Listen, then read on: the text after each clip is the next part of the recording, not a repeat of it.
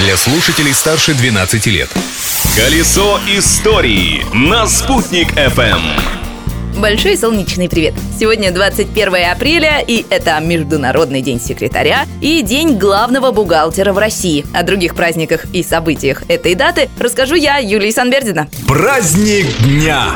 Сегодня в нашей стране отмечается также День местного самоуправления. Приурочена эта дата ко дню издания в 1785 году жалованной грамоты городам, подписанной Екатериной II. Назывался этот документ «Грамота на права и выгоды городам Российской империи». Именно он положил начало развитию российского законодательства о местном самоуправлении.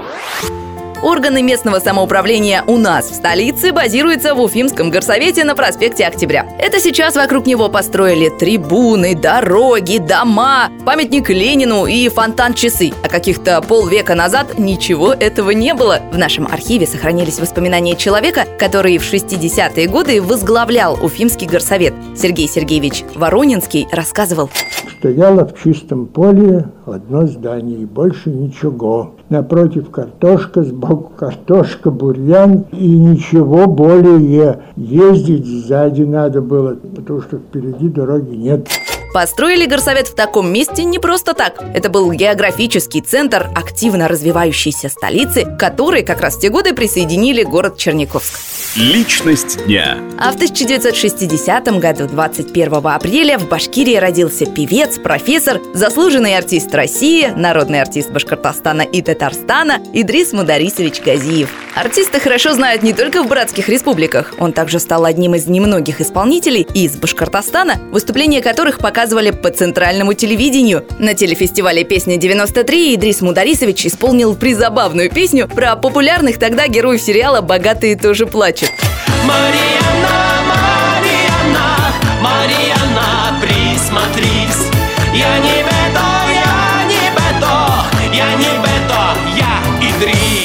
Народный артист Башкортостана и Татарстана Идрис Газиев давно занимается изучением истоков и традиций татарского музыкального исполнительского искусства. В настоящее время он является обладателем самой большой коллекции граммофонных записей татарской музыки начала 20 века. А еще Идрис Мударисович – член жюри нашего музыкального конкурса «Уфимская волна». И мы всем коллективом искренне поздравляем его с днем рождения.